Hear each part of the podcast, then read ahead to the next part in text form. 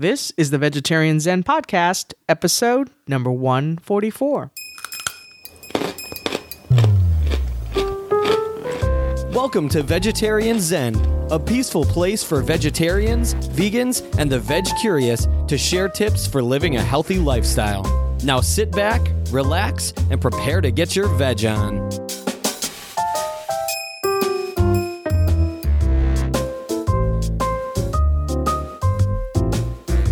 Hey there, Veg Zenners. Welcome back to Vegetarian Zen. My name is Vicky. And this is Larissa. In today's episode of our podcast, we're going to be discussing MSG.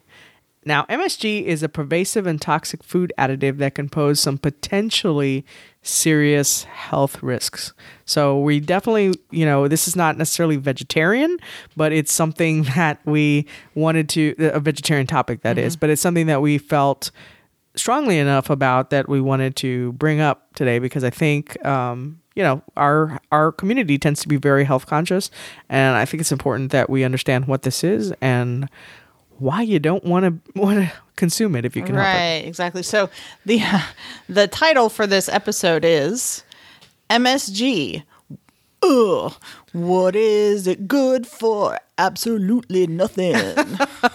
That's frightening. That's frightening. I got to see the visual on that one. So Yeah, that was kinda If you scary. haven't seen our uh, movie out on uh, on our Peas and Carrots Society, I think we posted it on our Facebook. Uh, it was a good thing, our Facebook page too. It's a good thing this video wasn't rolling right now. yeah, that was kind of scary. I Scared myself. Yeah, so so we don't have any new ratings this week. So if you haven't left us a rating, um, please head out to iTunes. We'd greatly appreciate it when uh, you leave us a rating. That helps folks on iTunes find us. Uh, m- much more. Uh, I think it pushes us up up a little bit in the uh, rankings there. So uh, that means we get more subscribers typically. So we would greatly appreciate you heading out there, and it just takes a few seconds. Great. That would be awesome. All right. So what's in the news? All right. Well, in the new, and we haven't really been doing a regular in the news segment uh, like we used to, but I went ahead and included this this time just because this is actually the article that I got the beginning of or the idea for this podcast from. And well, I say the idea, this came out in my email. I got this in an email newsletter a couple days ago, but MSG has actually been on our topic list for oh my gosh, like a year and a half maybe, and it just it's one of those that was just kind of floating down there on the idea list. But then I got this email the other day, and I was reading this uh, article uh, that's called, it's on realfarmacy.com, and that's pharmacy, F A R M A C Y.com. And the article is called Silent Killer Hidden in Your Kitchen Pantry, MSG. And it's a really, really good comprehensive article. And there's there's a lot of stuff in there that I wasn't even aware of. And so it's like, all right, well, this just bump this topic up to, I think, the top. So, I was really surprised at how much stuff it's actually in Oh my that we don't even realize. Yeah. So let's move into. Are we ready to move into the main topic? yeah. Okay, so what is MSG? All the, right. the name of it is monosodium glutamate. Right. That's so, the- that's the technical term. Right. so, uh, what is it? It's a synthetically produced version of glutamic acid or glutamate, which is a non essential amino acid that occurs naturally in all foods containing protein. So, any foods that are, you know, um, contain protein naturally, whether it's when it, whether it's meat or dairy or plant foods that contain protein, uh, contain glutamic acid. Glutamic acid, but this is a synthetically yes. produced. And there's a version. there's a reason. You're like, well, why would they do that if it's not, you know, if you can get it? Well, there's reason. Uh, glutamic acid has several functions in the human body. One of which is to produce the basic taste umami. So umami is a category of taste in food. So you've got sweet, sour, salt, bitter, and then there's a fifth one, and it's called umami. And umami corresponds to the flavor of glutamates, especially uh, monosodium glutamate, the the synthetic version. And uh, it's a it's it's a savory taste. So one of the functions of uh, glutamic acid is to produce that that taste sensation. All right, so this is why you you hear a lot about this in, uh, for example, in Chinese food, right? Mm-hmm. But it's actually used in a lot more processed foods, and this is where I was really surprised by some of the stuff that you had mentioned. So, like canned soups, crackers, chips, processed meats, salad dressings, baby food, and formula. That's just scary. Uh, school lunches, and then several other things as well. But those were, I just didn't really realize how pervasive it was. Right. So, you know, and then you think about that kind of begs the question, well, why why? I mean, why would food manufacturers want to synthetically create this uh, glutamate and then add it to processed foods? Let me guess. There's probably money involved somewhere, which uh, I guess is that if they make it tastier, Right. then it's gonna make you more want more, right. and then the more you eat, the more, you, buy. Right, and that's exactly it. It chemically enhances the flavor of foods.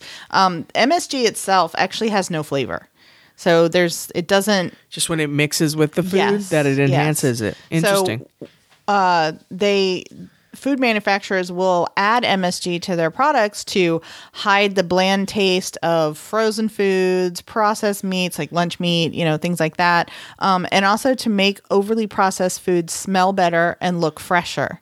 So yeah, because I mean, if you, I would re- be willing to I'm not a fan of frozen meals anyway, but I'd be willing to bet if you could like take the MSG mask off of them and see them as they actually are, it would be really, really disgusting. Yikes. So All right, so let's talk a little bit about the history of MSG. So it wasn't really popular in the United States until after World War II, right? Mm-hmm. And it was only as a result of after some of our military folks noticed that the Japanese rations of food tasted better than the American ones, that uh, we were like, hmm, what is that? Why Right, is yours so there?" good?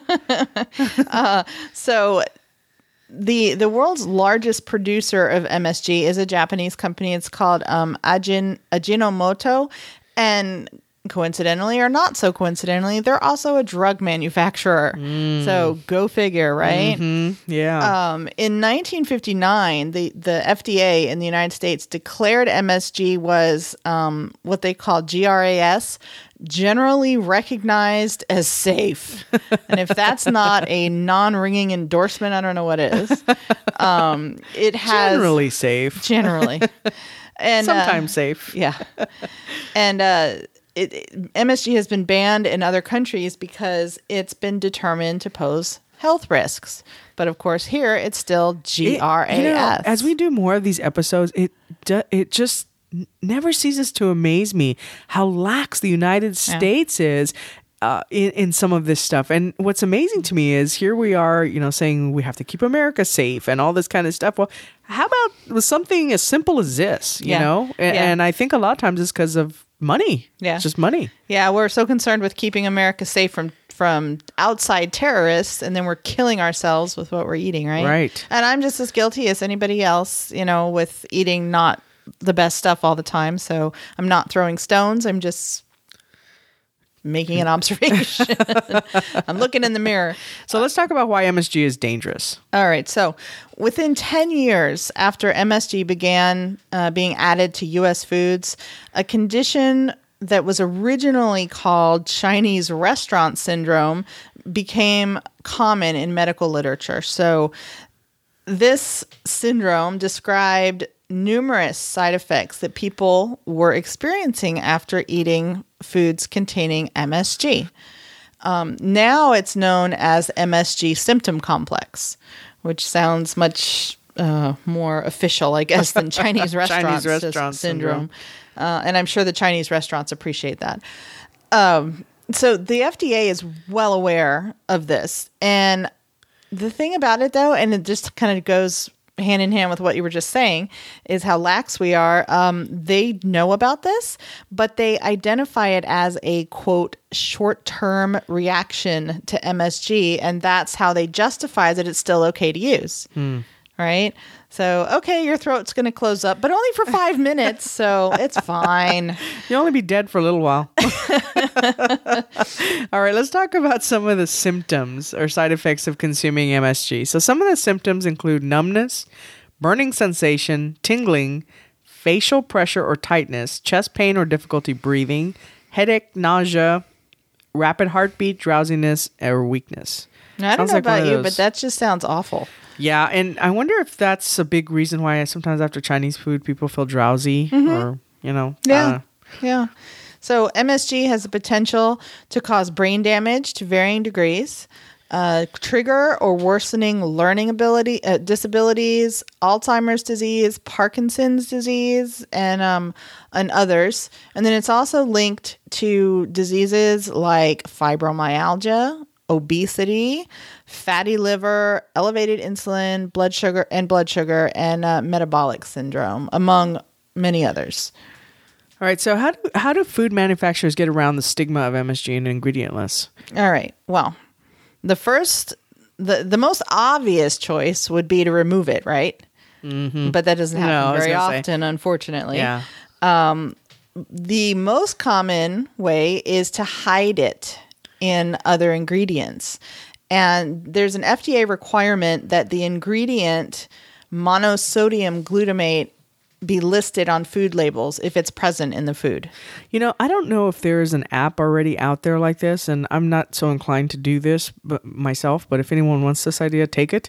But it would be great. You know how when you were a little kid and you had those in in like cereal boxes, you would have those decoders where you could oh, put this glass over uh, a, a bunch of jumbled words, and Oh, then it yeah. would give you a secret like a message. red piece of plastic or yeah, something. it would be great if there was an app like that that you just put it over the labels on things and it actually told you what it was, The real words are. what the real words were. Because you're absolutely right. You're absolutely right.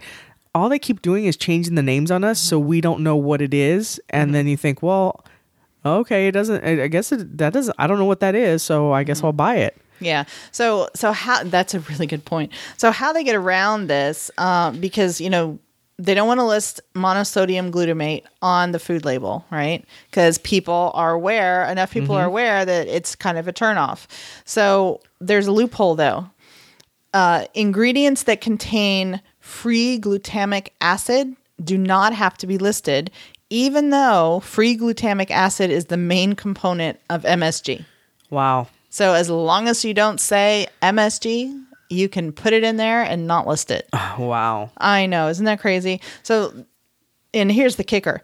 There are more than 40 ingredients that are regularly used in processed foods that contain glutamic acid. So the obvious ones are the ones that actually have the word glutamate in them.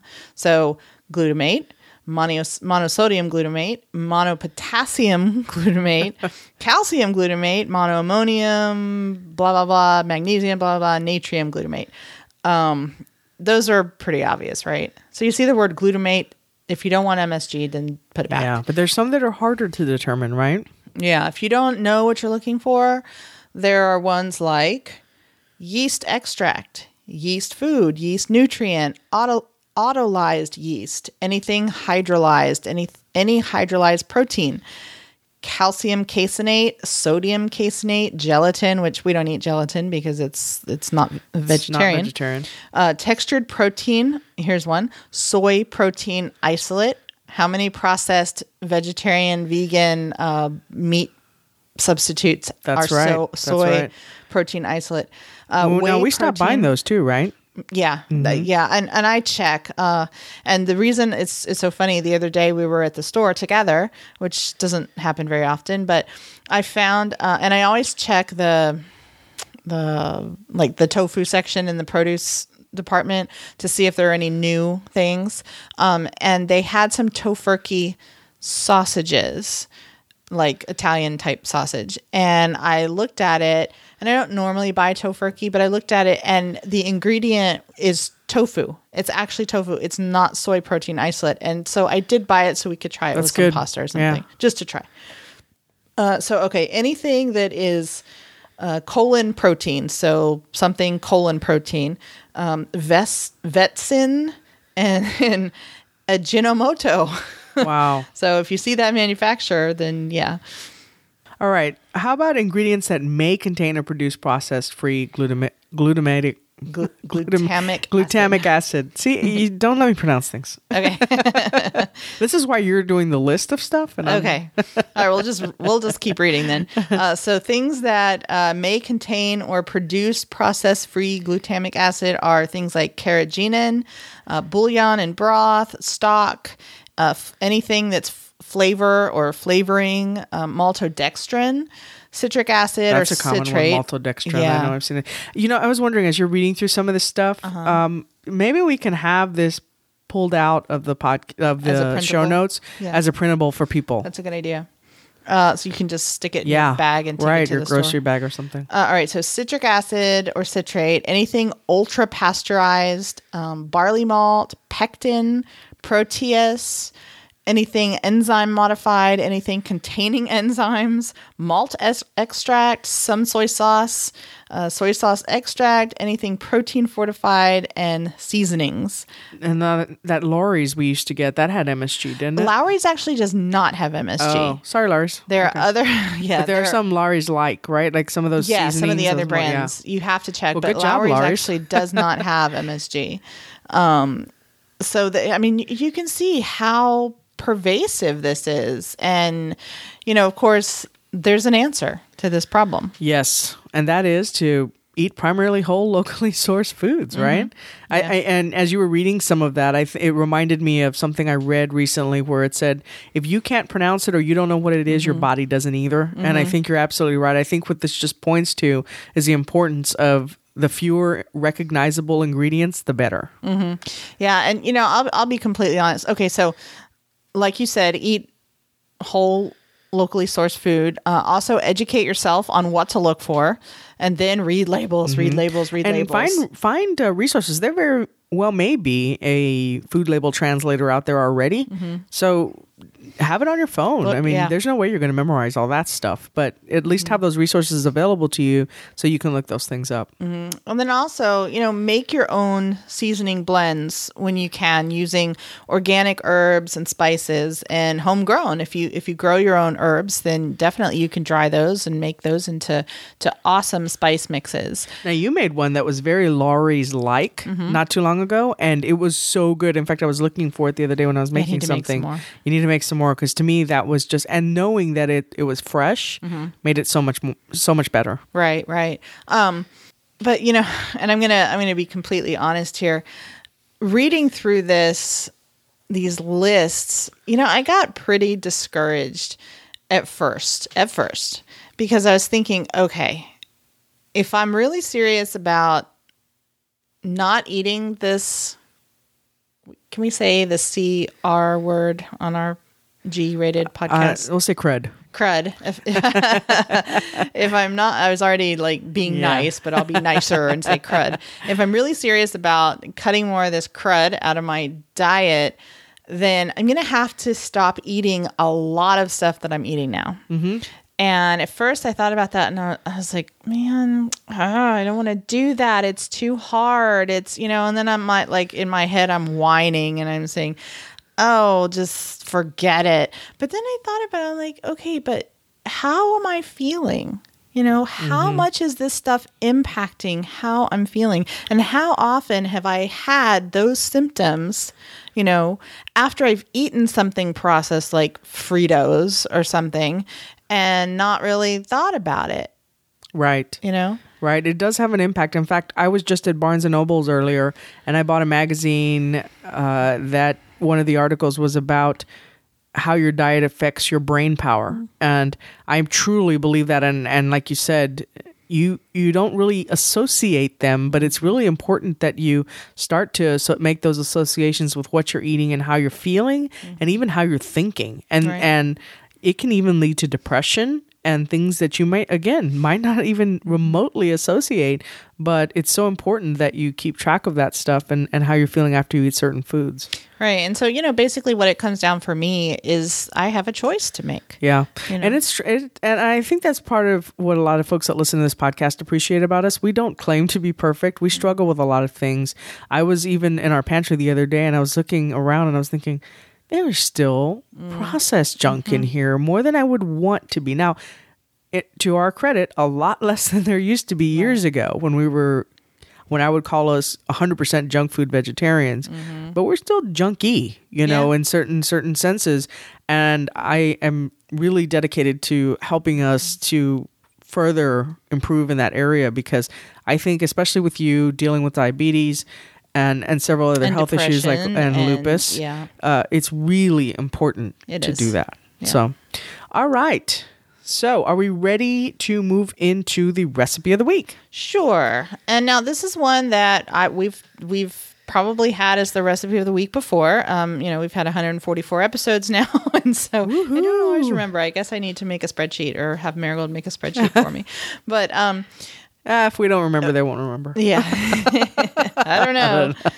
Uh, somebody's gonna, you know, with that, somebody's I gonna email us and say, "You did this in episode 38." Let's see. I'm taking bets on Daryl, Robert, Danielle. Danielle.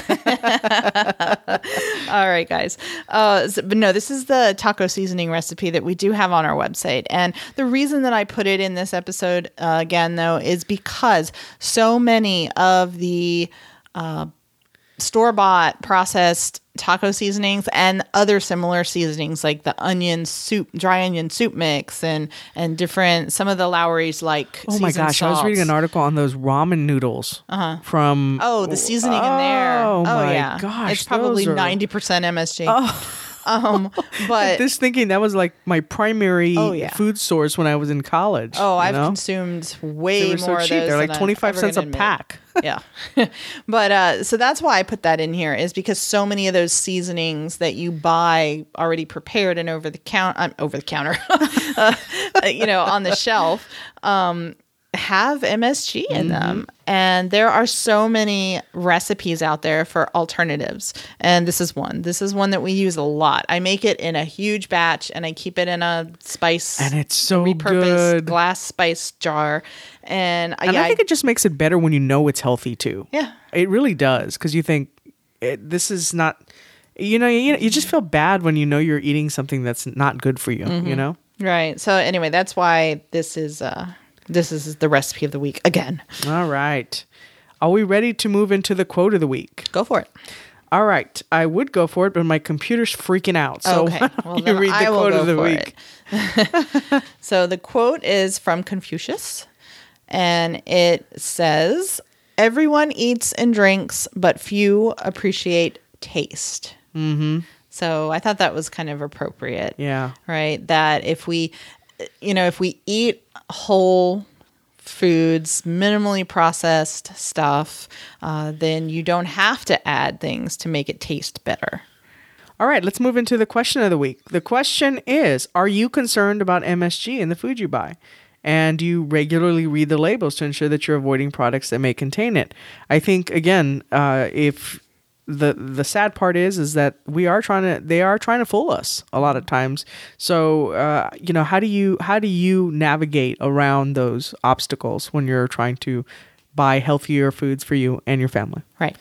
all right, I think that does it for episode 144. Until next time, peace out. Bye. Thanks for joining us today on Vegetarian Zen. We've created a free resource for you to show you five ways to sneak more fruits and veggies into your diet. You can download it right now by visiting vegetarianzen.com. Until next time, wishing you a happy body and a healthy mind.